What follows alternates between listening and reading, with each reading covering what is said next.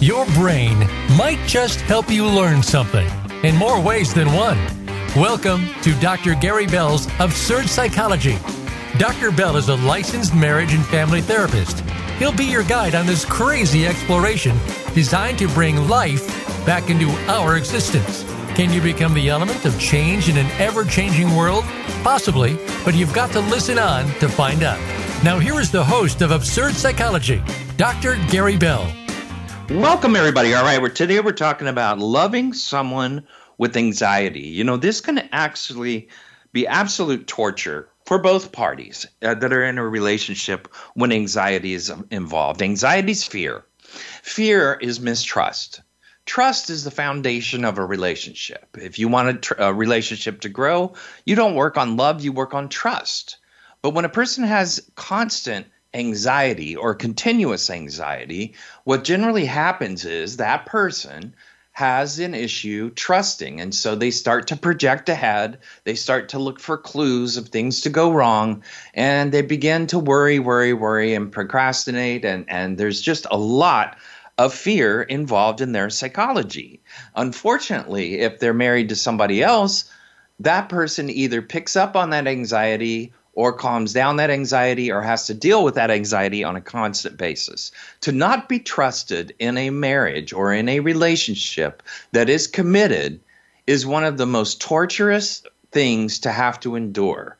It is one of the most difficult things because every time your trust comes into question, your integrity comes into question. And integrity is one of the greatest things that makes us attractive. So to endure anxiety while you're in a relationship with a partner who has anxiety can be enormously challenging you know and i'm sure you've been down this road before and it can be troubling you know not just for your partner but for you and, and you have to understand how anxiety can manipulate your loved one's thoughts, their feelings, and behaviors, and can help you diffuse tense situations. It is possible to be with somebody who has anxiety and also be able to have a sense of how to diffuse it. However, you've got to understand it first. And it's important that the two of you work as a team to work out anxiety induced kinks in the relationship. If the partner is denying the fact that they have anxiety, then you're going to have big trouble because that anxiety they feel is going to make them less than vulnerable to you. And that vulnerability, once again, is another sense of insecurity. And insecurity is a very loud thing to have to live with. It's a very noisy. It's got a lot of words. It's got a lot of actions. It's got a lot of grief. And it's unfortunate, but it can take its toll on people. And it's a feeling of worry or unease about a situation. And we all feel anxious at times, and we all worry. But sometimes these feelings can become so intense and overwhelming that they consume your daily life and your energy, mentally, physically, and emotionally. For instance, if you're going to sit in a relationship and worry about, is my partner going to have an affair? And you're going to spend your whole time trying to deduce whether or not they're having an affair, either covertly or overtly researching the idea of what this person's doing. What you're basically doing is you're putting the the the the the the, the problem on their shoulders. The problem is on your shoulders. If you're having to investigate whether your partner's having an affair, why are you with them in the first place? But secondly, if you're going to spend all your energy trying to notify yourself or prevent them from having an affair, you're preventing the inevitable if that's what you believe. And the problem is, you need to figure out what you will do if your partner's going to have an affair, and that's all you can control. And you need to end it with that and stop researching because that answer is the answer that you have to respond to. Whatever you do in advance is not going to control the situation. And also, anxiety doesn't have to live in a vacuum you know, uh, uh, uh, a lot. Even even in the most loving relationships, if one partner has anxiety, it can strain the relationship and dampen the trust and the intimacy. So oftentimes people that drag anxiety into their relationship and project those fears onto their partner, even though they're their fears, not their partner's fears, what's going to happen is intimacy gets wrecked. And that means the desire the the sense of having a, a sex life with a person who is fear based is not exactly the most fun, most intimate, most comforting, most safe situation. And so people that have anxiety oftentimes have trouble in the bedroom because it's not sexy to have anxiety. It's not sexy to be depressed. And it's not sexy to be the one to have to drag you out of it. You have to take accountability for your own mental disorders and not project them on the world. However, it is imperative that people that have anxiety, if they're going to be with a partner, that partner has to accept their role. And their role is to help them with their anxiety, not to save them from their anxiety, not to fix their anxiety, but to help them calm them down. And so, you know, marital problems, family functioning, anxiety disorders, these all are wrecking balls to families and to relationships. And it's bidirectional because the person that has to respond to the anxiety is often frustrated because it's like you're trying to make trouble where there is no trouble. And that can be very troublesome in itself and that can be very aggravating. Now, it's not that people can't be, you know, sometimes aren't doing what the anxiety person is challenging that they're doing but really, once again, it is up to the anxiety based person to decide what they're going to do with their anxiety. What are you going to do if whatever your fear is is the truth? You know, the thing is with anxiety in a relationship is you're often not on the same page. It can feel as if you're both speaking different languages. And, and, and in fact, you speak logic and your other partner speaks emotion. And those are two different things because emotion has no logic and logic has no emotion. And so they don't really understand each other. And if you try to make logic of emotion, you're going to lose every time. Emotion needs to be validated. And if you're an analytical, living with an anxious, emotional person, you need to back up and go, I need to validate feelings, not try to solve problems.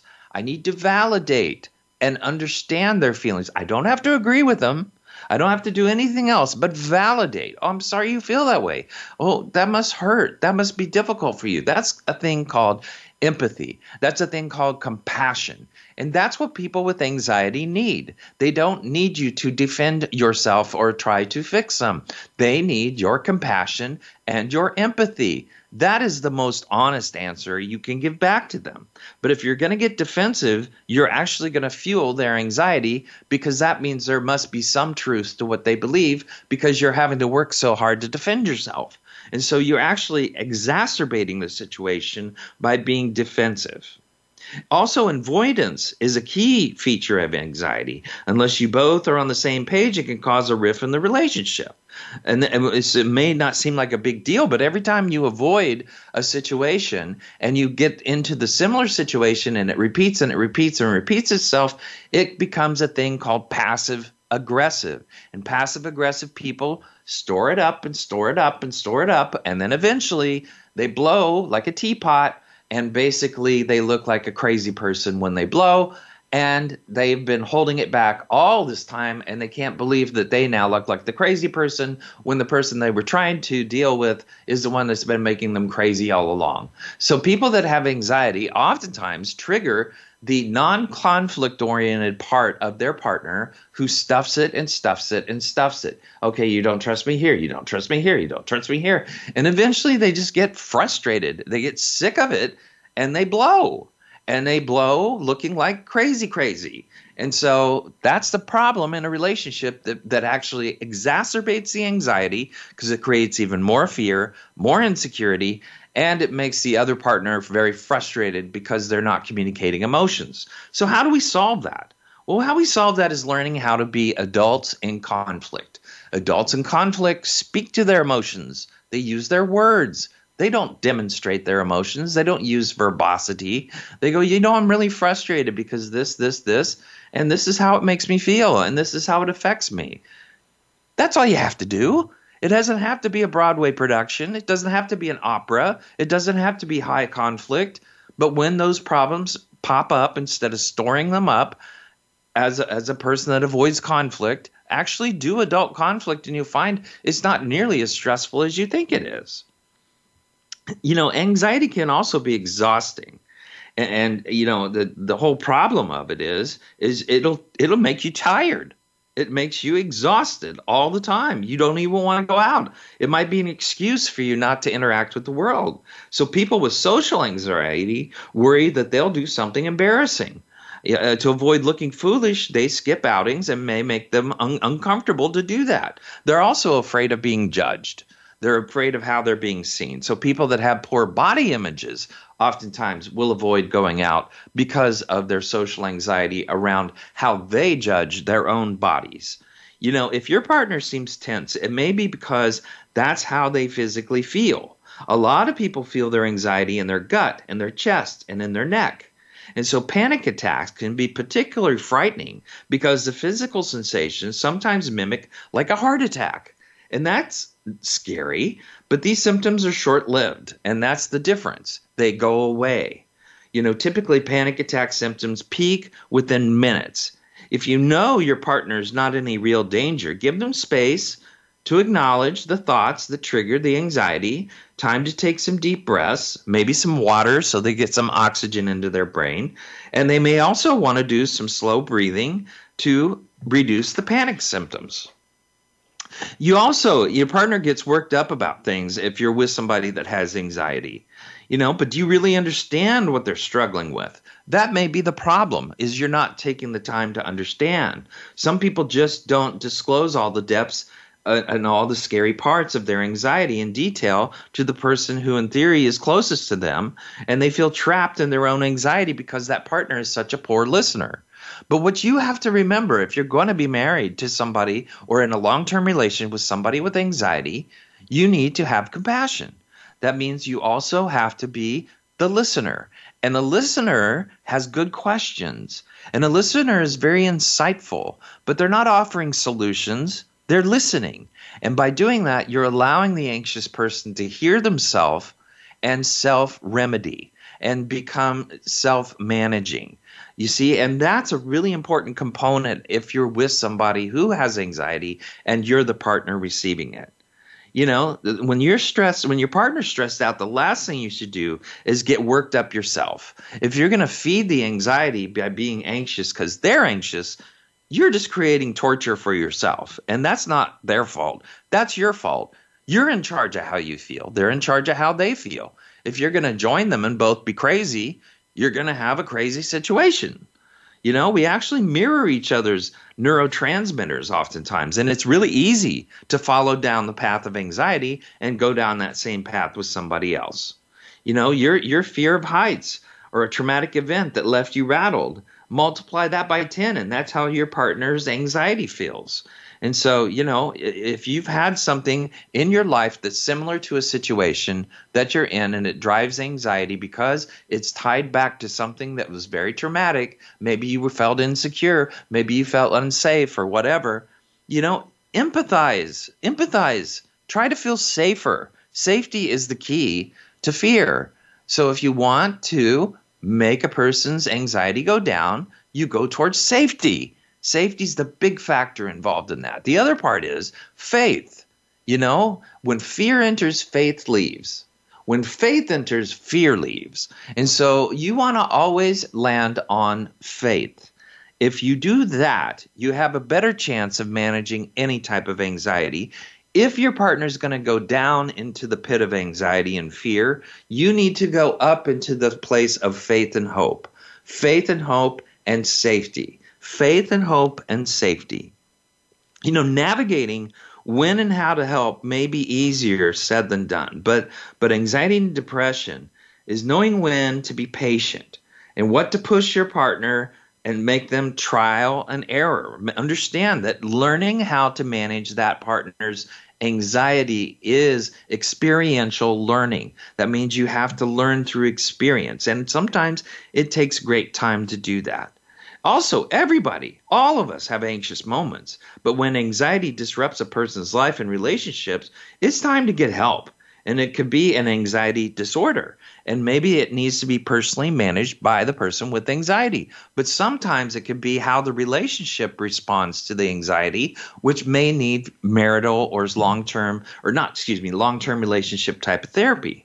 You know, anxiety is super treatable, and the symptoms often resolve with therapy, which is why it's important to seek help instead of trying to tough out the symptoms. If you're going to try to tough it out, there is no net. You are your only net, and that leaves you vulnerable once again. You know there's only so much reassuring a person can do also. So if you're the receiver of your partner's anxiety at some point you know the non uh, non anxious spouse has to have permission not to talk to the anxiety, meaning I do not want to be the one having to deal with their anxiety all the time. There have to be other outlets. There has to be a support system so that, and that doesn't mean your children, by the way. That means, you know, relatives or, or friends or whatever, but or therapists or whatever in your life. But to dump it all on your partner and make them the gateway to how you deal with your anxiety is unfair to your partner. That is a trial, that is a gauntlet that they don't always need to have the energy to run through. You know, together, you devise a plan as both spouse. And, and when the anxious spouse starts going down the rabbit hole of what ifs, the partner can gently say, Look, I'm not going to feed into this. And it's not because I don't care about you. It's actually because I care about you and and I don't want to see you hurting and I'm really tired of being a part of this. I don't want to be a part of it. You need to find another way to manage it besides just me. You know, it's not uncommon for there to be anxiety in relationships. When anxiety grows beyond ordinary worry, it becomes a really serious issue and it affects the mental well-being of everybody, including your children if it's a family. And if you suffer from anxiety, you probably are no stranger to the effects of the mental health condition can have on your relationships.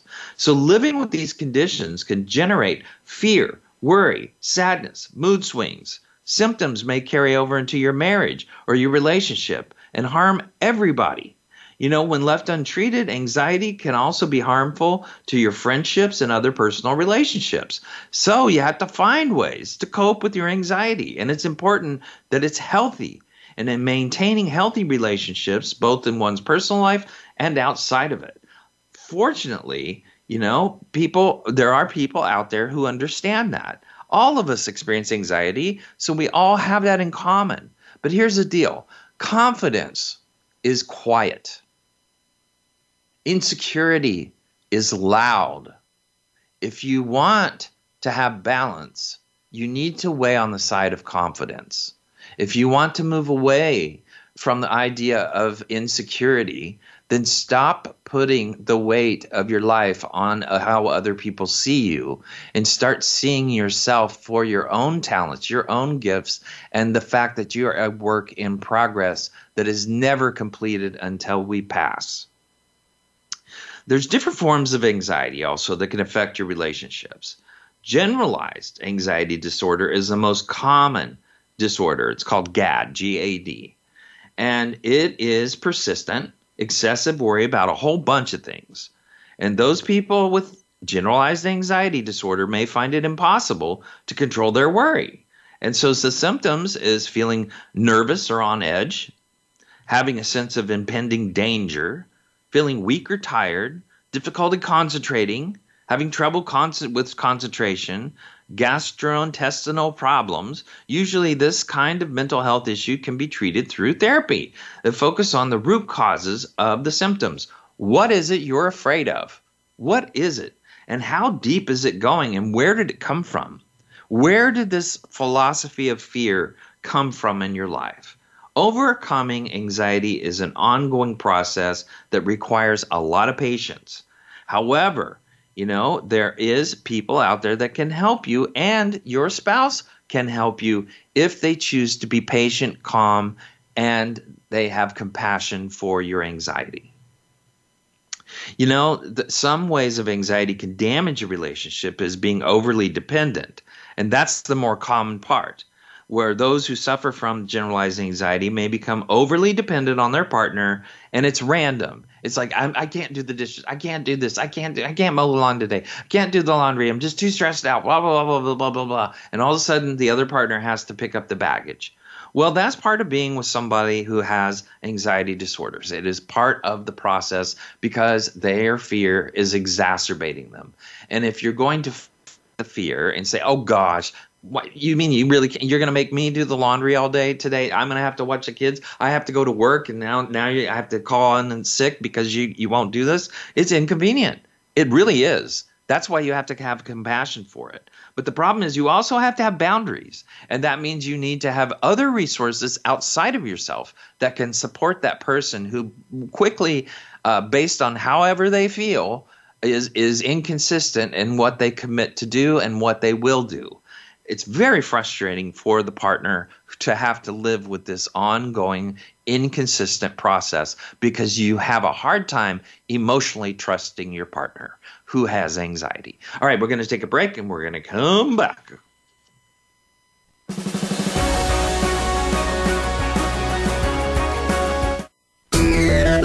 Friend us on Facebook to keep up with what's empowering the world.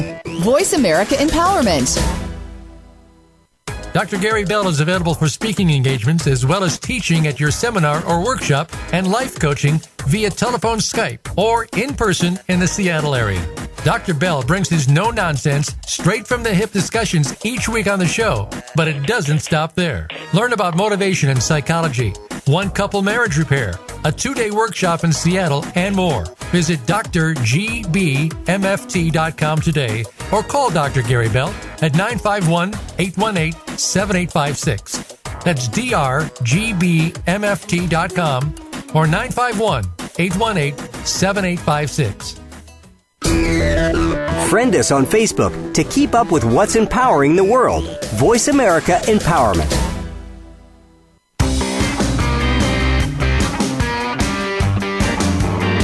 You are tuned in to Dr. Gary Bell's Absurd Psychology. If you have a question for Dr. Gary or his guest, please call in to 1 888 346 9141. That's 1 888 346 9141. That's easy enough, but if you want to send an email, it will take some thinking. Got a pen? The email address is drgbmft at sbcglobal.net. Or you can just click on Email Host on the Voice America page. Now, back to Dr. Gary Bell's Absurd Psychology. Welcome back, everybody. All right, we're talking about loving someone with anxiety, one of the hardest jobs in the whole world. Those who suffer from from uh, generalized anxiety, especially, become overly dependent on their partners.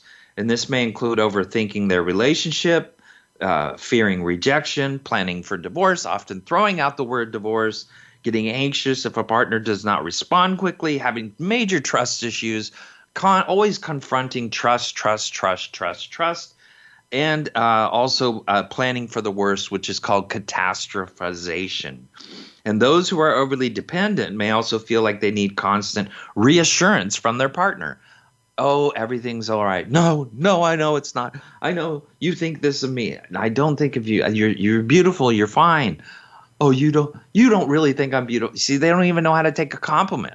And that sucks because if you're going to take the time to give someone a compliment, the least they could do is just sit their ego aside and go, "Hey, thank you. That's really nice." if a person can actually accept somebody's compliments, that's a sign that they may have a little bit of confidence. That's a nice thing to have. You know, social isolation is also a part of anxiety. Sometimes with this anxiety, they withdraw from their relationships, they're isolating themselves to avoid any negative feelings, and that makes them maintaining a relationship difficult. So, so to avoid this, it's important to open up to your partner and let them know how you're feeling. You know, constant worrying is wears down on a partner having to endure someone who is always worrying, somebody with constant anxiety. You know, they feel like they're constantly living on edge, and that makes you live on edge. So if you find yourself worrying often, you may be putting a strain on your partner. It is important to learn how effectively communicate with your partner to understand each other's emotions. If you feel like you're worrying too much, it may be time to speak to a therapist. Yes, a professional who can actually help you with it and give you tools to help you undo your anxiety. You know, anxiety, if you're going to live in fear, we're, we are basically, uh, that means that you're always living in a jungle with no security. You know, why don't you live in the jungle and have confidence in your abilities and build your abilities so that you can survive in the jungle rather than worrying about being eaten by the tiger? You know, while not comprehensive, the list of effects of anxiety on relationships is intense. And, and and you know these difficulties also affect friendships and loved ones and family and it's really hard to want to spend time with people who have constant insecurity and anxiety because they are exhausting. They take so much energy to have to sustain them.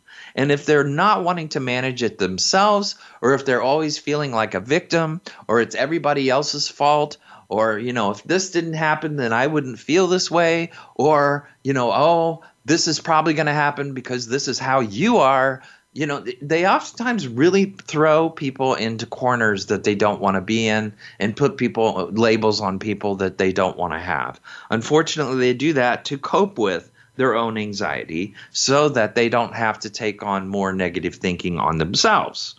So if you're maintaining your relationship while you're experiencing anxiety, it may be a struggle. However, there's things that you can do to have a happier, healthier relationship. And that is what we want to focus on. So if someone in your family or one of your friends or your partner has been experiencing anxiety, uh, you want to you want to find the best ways to support each other. And so first of all, you want to get a good understanding of the symptoms that that person is experiencing and those triggers that are impacting their anxiety. What are the fear factors? You know, anxiety impacts people differently. There's a wide range of those symptoms, and people can exhibit different behaviors, including defensiveness, irritability, and restlessness. So, you want to find the different types of anxiety so you can help get a good understanding of the person you care about and deal with their individual issues rather than the broader issue of anxiety. You know, the other thing is if you're going to be with somebody who has anxiety, you have to be in their corner. You have to let them know that you're there for them. When you learning how to help someone with anxiety, you may want to explain to the person that you've noticed that they seem more anxious lately and that you are here and that you love them. That's important. You're not there to solve it. You're not there to make it better, but you're there to have comfort. You're there to give compassion and empathy. And this will typically come as a welcome relief to that person as they realize they don't have to carry the burden of their anxiety alone and they don't have to carry the judgment of their anxiety alone. If you're going to judge an anxious person, you're exacerbating the situation. You are unhealthy in that scenario. That is not helping at all. So having the conversation of empathy gives the person a chance to see that they have people who care about them, who want to listen, who want to help them feel better. Someone suffering from anxiety could also tell you ways that they could have that you can help them manage their anxiety symptoms. But if they ask you, you need to listen. You don't need to go, oh, I do that, I do that, yeah, yeah. No, that's not what you do. You listen, listen, listen, listen, validate, listen, and that's it. That's it. And don't tell them all the things you've done. That's being defensive, and that's not helpful either. Focus on them for a moment and let them vent and let them communicate and validate and take it in and actually listen accountably to what they're saying to you. When you ask a person how you can support them, you listen to their preferences. After all, you want to know how to help people with anxiety and support them. They may want help breaking down a task they're anxious about. They may want you to distract them from their anxious thoughts, or they may just want someone to talk to. You know, by taking time to listen and understand their needs, you can give them emotional support that will really make a difference because many times the answers are in their own brains and they just need to hear what they're thinking. If your loved one feels comfortable discussing anxiety, use active listening techniques to show you understand how they feel and that it makes sense. And you can use things like, you know, how can I help you? I've noticed you've been anxious recently. Uh, I'm worried about you. No matter what, I'll always be here for you. Do you want to go for a walk and talk about your issues? You know, it's important. I'll listen. There are things you should try and avoid saying also. In general, uh, try not to minimize how someone feels or dismiss what they're saying as an overreaction, saying things like, try not to think about it. You know, I get anxious too. Maybe you're just an anxious person. You, you, you've got nothing to be anxious about. Do you keep lines of communication open? That's important too. When it comes to helping someone with anxiety, it's important to keep communication open with them at all times. If you're able to see the person regularly, as this will help managing their anxiety, spend one on one time with them so that they have opportunities to talk to you about anything that they feel anxious about. You can also keep in touch over the phone or video or phone calling once a week or sending a text every few days just to see how their week's going. You know, that's kind of nice to know other people care about you. And if you're anxious, that's very, very reassuring. When you offer to help with anxiety, that means you're not defensive. Get out of the what I have done for you mode. Get out of being the victim of what you won't do and I have to do because you're anxious. You, you know, stop playing the power differential. It's understandable for you to be frustrated. It's, you know, tired from time to time, even scared. It's likely their anxieties are having an effect on you too especially if they happen in moments that are inconvenient, like a vacation, or you know when you have to go to work, or when you want to go work out, or when you want to do various things. But you have to have a little bit of patience because not everything's going to go your way. So that means you have to either exacerbate and work the issue with that person at an inconvenient time or pay the consequences later with too much time on their hands and them overthinking and going farther into catastrophization, fears, and mistrust. You know, you also need to understand that you are dealing with maintaining your own well being. And if you want to maintain your own well being, you have to go towards the problem, not away from the problem. You know, talk to other friends and family members about how you're feeling. You know, think about accessing therapeutic support for yourself for having to deal with somebody with anxiety. And take really good care of your physical and mental health. Book time every week to do activities that you enjoy, that feed you, that give you gas, that fill your tank. By keeping yourself well, you will be in a much better position to help the person with anxiety. And always remember, you're doing your best. And that's what you have to remind yourself. Now, there's a lot of don'ts you want to do when you're uh, that, that you don't want to do when you're a partner with with uh, someone with anxiety. You don't want to talk about their anxiety all the time. When you're with a person and when you're talking them over the phone, avoid constantly bringing up anxiety, asking questions about it. Instead, keep the conversation flowing. Let them talk about it if they want to. That way, they won't feel uncomfortable and pressured into discussing their anxiety when they don't want to. Let them bring it up. Let them bring it up. You don't have to do it. You also don't want to enable their anxieties. When someone has anxiety, they may try to avoid certain places and scenarios. As a result, you may have started to modify your behavior as well. For example, you may have started to avoid certain places that you go to and you may have started t- taking on tasks to help the person continue with their avoidance.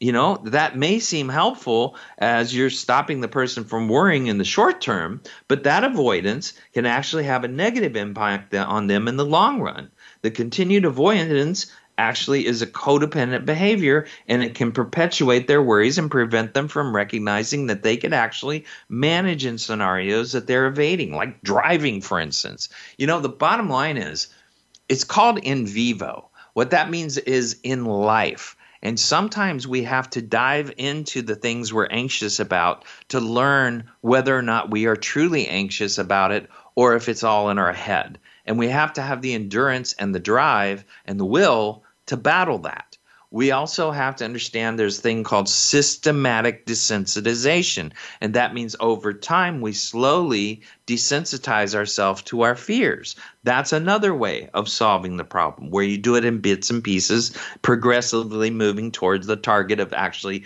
getting onto the airplane, for instance. The, you know, what's important to you is not enabling behaviors if you're the partner of a person with anxiety and, and, so it also imperative that you don't force the person to go places and enter scenarios that they're extremely anxious about if they're not prepared.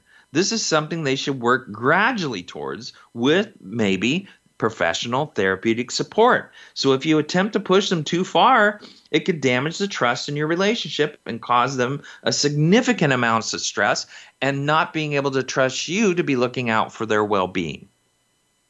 The other thing is, if you're going to be a partner with somebody with uh, anxiety, don't get frustrated if you can help it. You know, part of suffering from severe levels of anxiety can be a lack of willingness to engage in your hobbies, your job, your social activities. Remember, if your loved one cuts themselves off from social activities or friends and family, it's their defense mechanism that's kicking in. Don't take it personally and don't get frustrated if they aren't as engaged as you. You know, but it is something you do want to confront with them and say, hey, when you choose to do this, this is how it affects me too. And I just want you to know that I love you and I care for you and I'm here for you. But there's two of us involved in this. And if you're going to live with anxiety, I have to live with your anxiety too. That means you have to manage that. Just as if I have a problem that I've created, I have to manage that. That's the responsibility. The other thing is, oftentimes partners expect immediate change and, and, and uh, in their partner with anxiety. You know, recovery is a process, and over time, your loved one will develop strategies and techniques that help them deal with their anxiety, slowly returning to normal life. So you do everything you can to support, not hinder the process by gathering as much resolve and patience and actually be grateful for their growth and recognize their growth. You're only helping the entire family and yourself if you're helping them understand how they are growing. We do better with positive emotional support than we do with negative criticisms.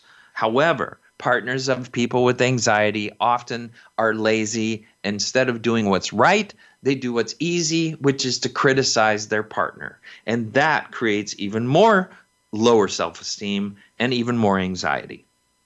You know, if your loved one hasn't considered professional support, their anxiety is having significant act, uh, uh impact on day to day life. It's exploring their options that's important because it is bigger than them. It is called pervasive, and that means it's something that needs to be dealt with. And, and, you know teaching strategies and methods that allow you to learn how to cope with anxiety is number one. Making long-term recovery a possibility is number two. Extend your support by getting other people involved in your life that can help you with that anxiety. You know it's huge. It's huge because we all have it and we all understand it. And so we all can help each other by the ways we deal with our own personal anxiety you know it's really tough when you have anxiety. Your thoughts are race. You might dread things that f- people find simple, like driving to work. Your worries might feel inescapable, but loving someone with anxiety is hard, and it might feel powerless to help or overwhelmed by how your partner's feelings affect your daily life. You know, you're not alone. Multiple studies have shown that anxiety disorders may continue and contribute to marital dissatisfaction. And that, my friends, is a fact. We're going to take another break. We're going to come back and we're going to talk more about how it can affect a marriage. So come back.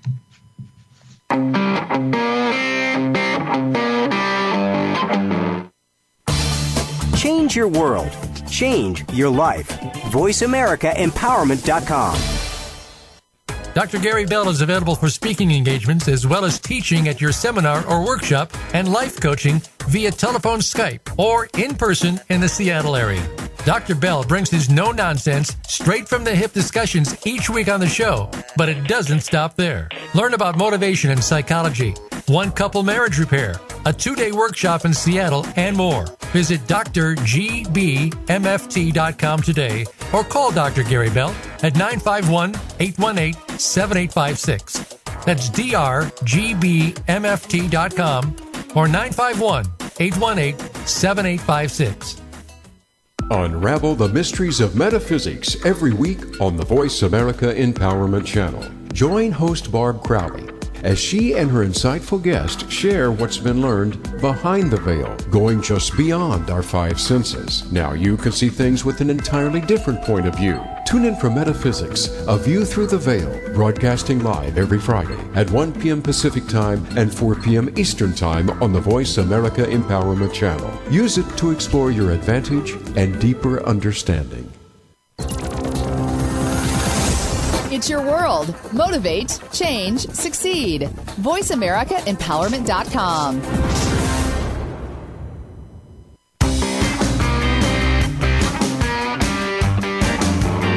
You are tuned in to Dr. Gary Bell's Absurd Psychology.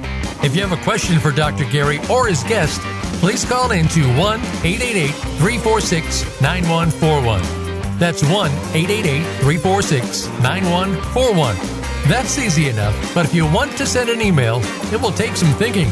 Got a pen? The email address is drgbmft at sbcglobal.net. Or you can just click on Email Host on the Voice America page. Now, back to Dr. Gary Bell's Absurd Psychology. Welcome back, everybody. All right, we're talking about partners living and loving someone with anxiety. You know, it's really amazing that often people feel a little more comfortable talking about anxiety as stress rather than a disorder.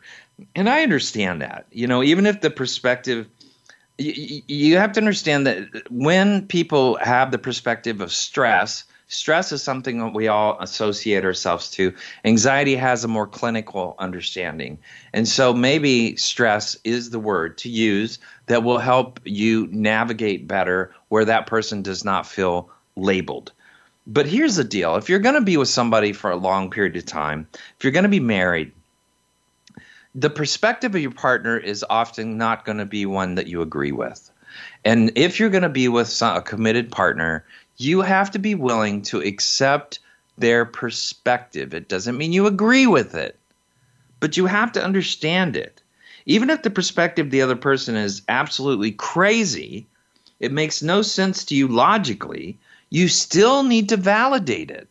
You want to validate their feelings. When you take people's feelings away, that is one of the most basest betrayal that you could possibly do.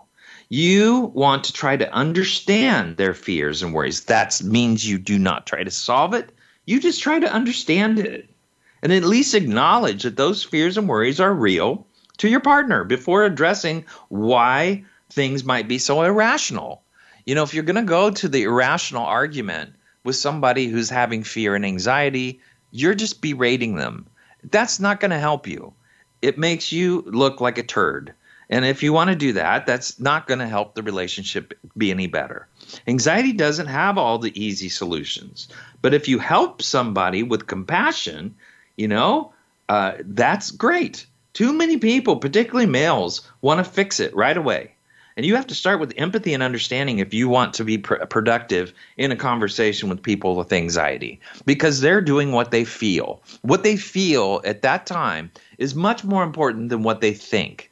So if you're trying to do the logic thing, you're creating a power differential that doesn't need to be there. You need to acknowledge feelings. You have feelings, even if you're, you know, autistic and you have barely have one emotion, you still have the ability to validate validate validate validate. That's that's the that's the part of helping people with anxiety.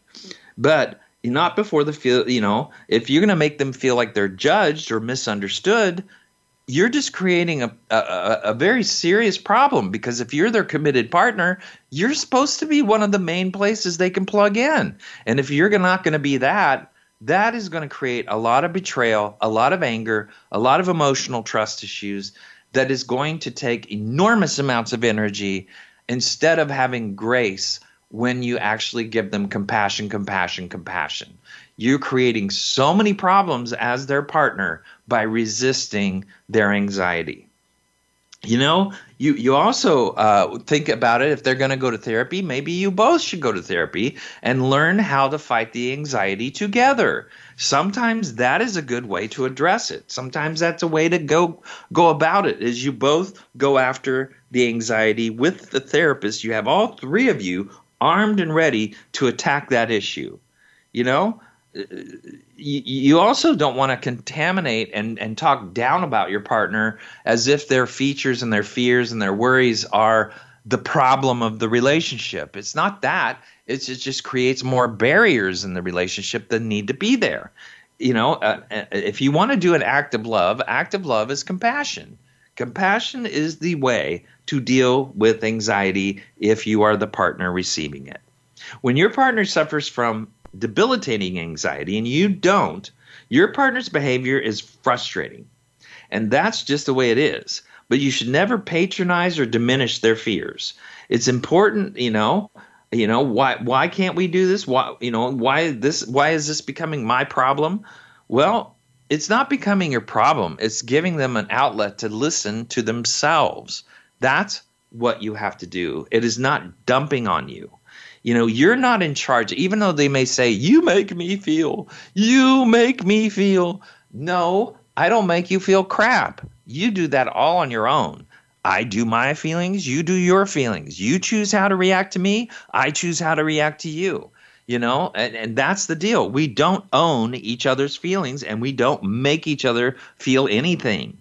Partners definitely need support of their own you know, whether that means their own therapeutic relationship or friends or family or other people, other interests, other activities that set them apart from the world of anxiety, like old people do with golf, you know, that may be just what you have to do. Maybe you need something like that that fills your tank so that you can go back into the world of anxiety and have to work with that particular issue.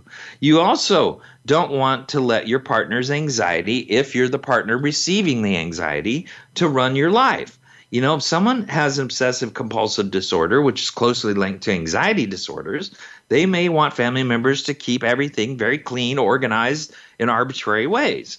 So it's important to restrict how much you will organize your household around your partner's anxiety and not to indulge every request or mandate. Give them their little territories that they can keep clean. Give them their little places that they can obsess, but don't give them the whole house as their one three ring circus that they operate. Because obsessive compulsive disorder can run the show if you let that person go crazy. You also want to be respectful, but you have to set limits because what they're doing is impacting other people. It's impacting, it's shaping the minds of your children, it's shaping your mind, it's shaping their mind. And if we're all going to have to be part of the disorder, that is not going to be helpful because now we're going to pass it on to our children's lives and to their spouses' lives and to their children's lives. Not a good thing. Not a good thing. OCD, obsessive compulsive disorder, is a coping skill. It is a thought based disorder.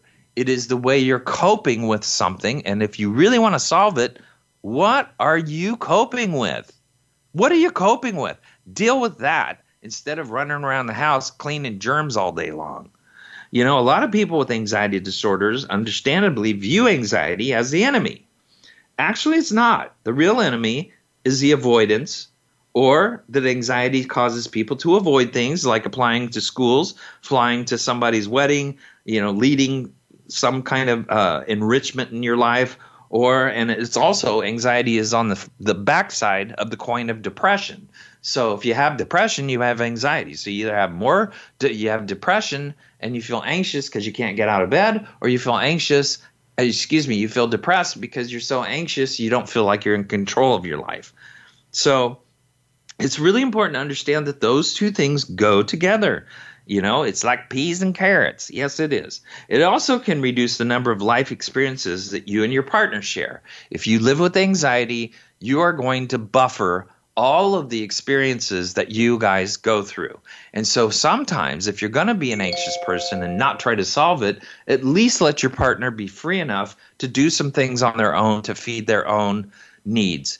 Because if you're going to repress everything based on your fear and filter everything through fear, that's not living. That's coping. And if you're making your partner live that way, that's human torture. If you're faced with anxiety, you do not want to impact your entire family through everything that you have to participate in because you don't want to miss out on it, but then you have your anxiety to have to deal with and they have to manage it. That means they have a barrier to actually experiences experiencing life, experiencing meaningful moments in their life, memories that could last a lifetime because you're restraining them back because of your fear. That's not fair to anybody. So you guys have to navigate openly and honestly about how much anxiety will influence us.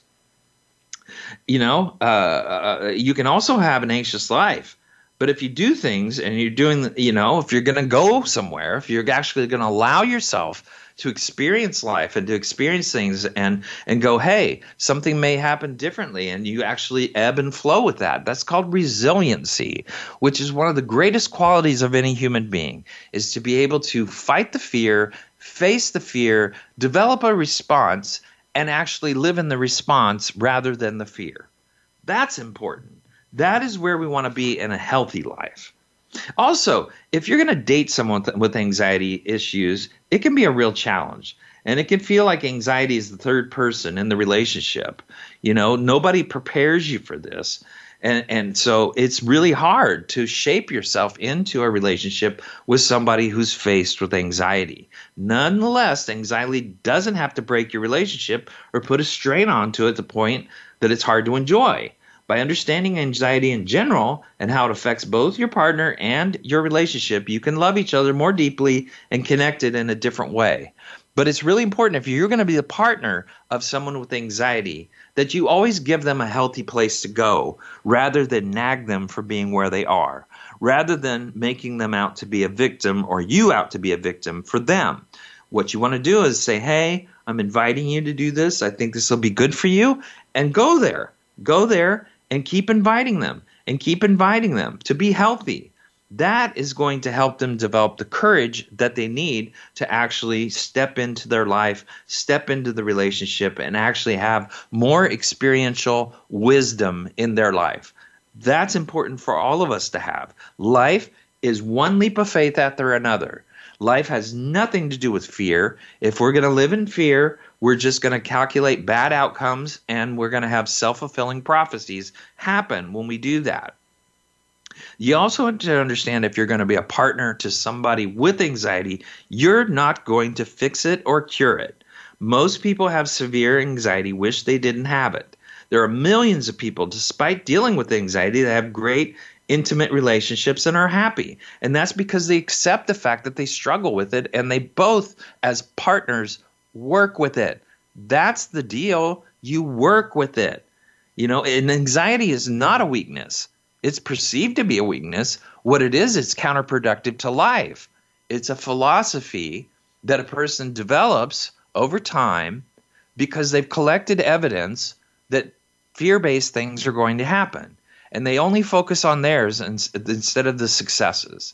They forget everything else. They have this narrative that, oh my God, everything's going to be this way fear based, fear based, fear based. And then they go, oh, look, that happened. Look at that happened. Oh my gosh, that happened. And they prove themselves right. And then they work themselves into a philosophy of fear, which actually dictates the outcome of all their relationships. You have to undo that. It's treatable, but you have to teach people how to better cope with life and how to face life. Faith based life is the only way to live. Take leaps of faith. You will learn. You will enjoy. You will create memories. You will do great things. You will experience things that you never thought you would experience because you take a chance. Have that courage.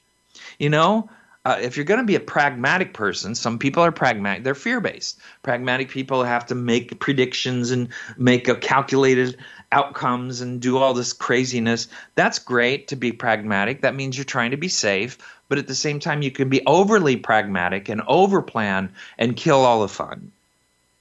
You know, the other thing is, what if someone's lying to you? If you're always thinking about that, what if they're cheating on me? What what what what if they like someone else more? What you know, what if the anxiety is going to destroy our relationship? What if we break up? Well, that's a natural fear-based thoughts of an insecure person with anxiety. Those things are going to be projected on their partner when they have anxiety. You're eventually going to leave me. You know, why didn't you reach out? Why didn't you text me? Why didn't you tell me when you were going this place, that place? You know, they're always searching. And if you're the partner that's going to get defensive about that, you're going to have a problem. You just need to be calm, just recognize truths and stay there. Be very transactional in your process. Yeah, I went here, I did this, I forgot to call you, and I'm really sorry. You know, we don't have to make a Broadway production every time that a mistake happens and we don't meet the anxious partner's needs. We have to be calm, straightforward, and not trying to be right. We don't want to try to be right. I know you're afraid. I know I get you were concerned. I understand it. I, I really do. If you want to know what I did, ask me and I'll tell you you know, and, and we'll go there. You know, we also have to understand that they're often angry and irritable and controlling and distracted. Uh, you know, so that's why we all have to go, hey, you know, this anxiety thing's amped up. You know, that's important for us to get to so that we can work to it better. All right, that's our show. I want to thank everybody for listening. I love hearing from you. And as a matter of fact, this show came from a listener and, and they brought this idea to me, and, and we went. and I went down the path and researched it. You can do that. At, at, at reach back to me at voiceamerica.com, the Empowerment Channel, Dr. Gary Bell's Absurd Psychology. Now remember, if stressed burn calories, most of us would be supermodels. Also, stress is like rocking chair. It gives you something to do, but it doesn't get you very far. And also, stressed, spelled backwards, is desserts. Thanks for listening, everybody.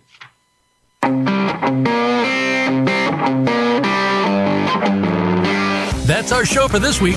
Please join Dr. Gary Bell for another edition of Absurd Psychology next Tuesday at 2 p.m. Eastern Time, 11 a.m. Pacific Time on the Voice America Empowerment Channel. Now go impress your friends and family with what you've learned today and have them tune in next week so they can be almost as smart as you.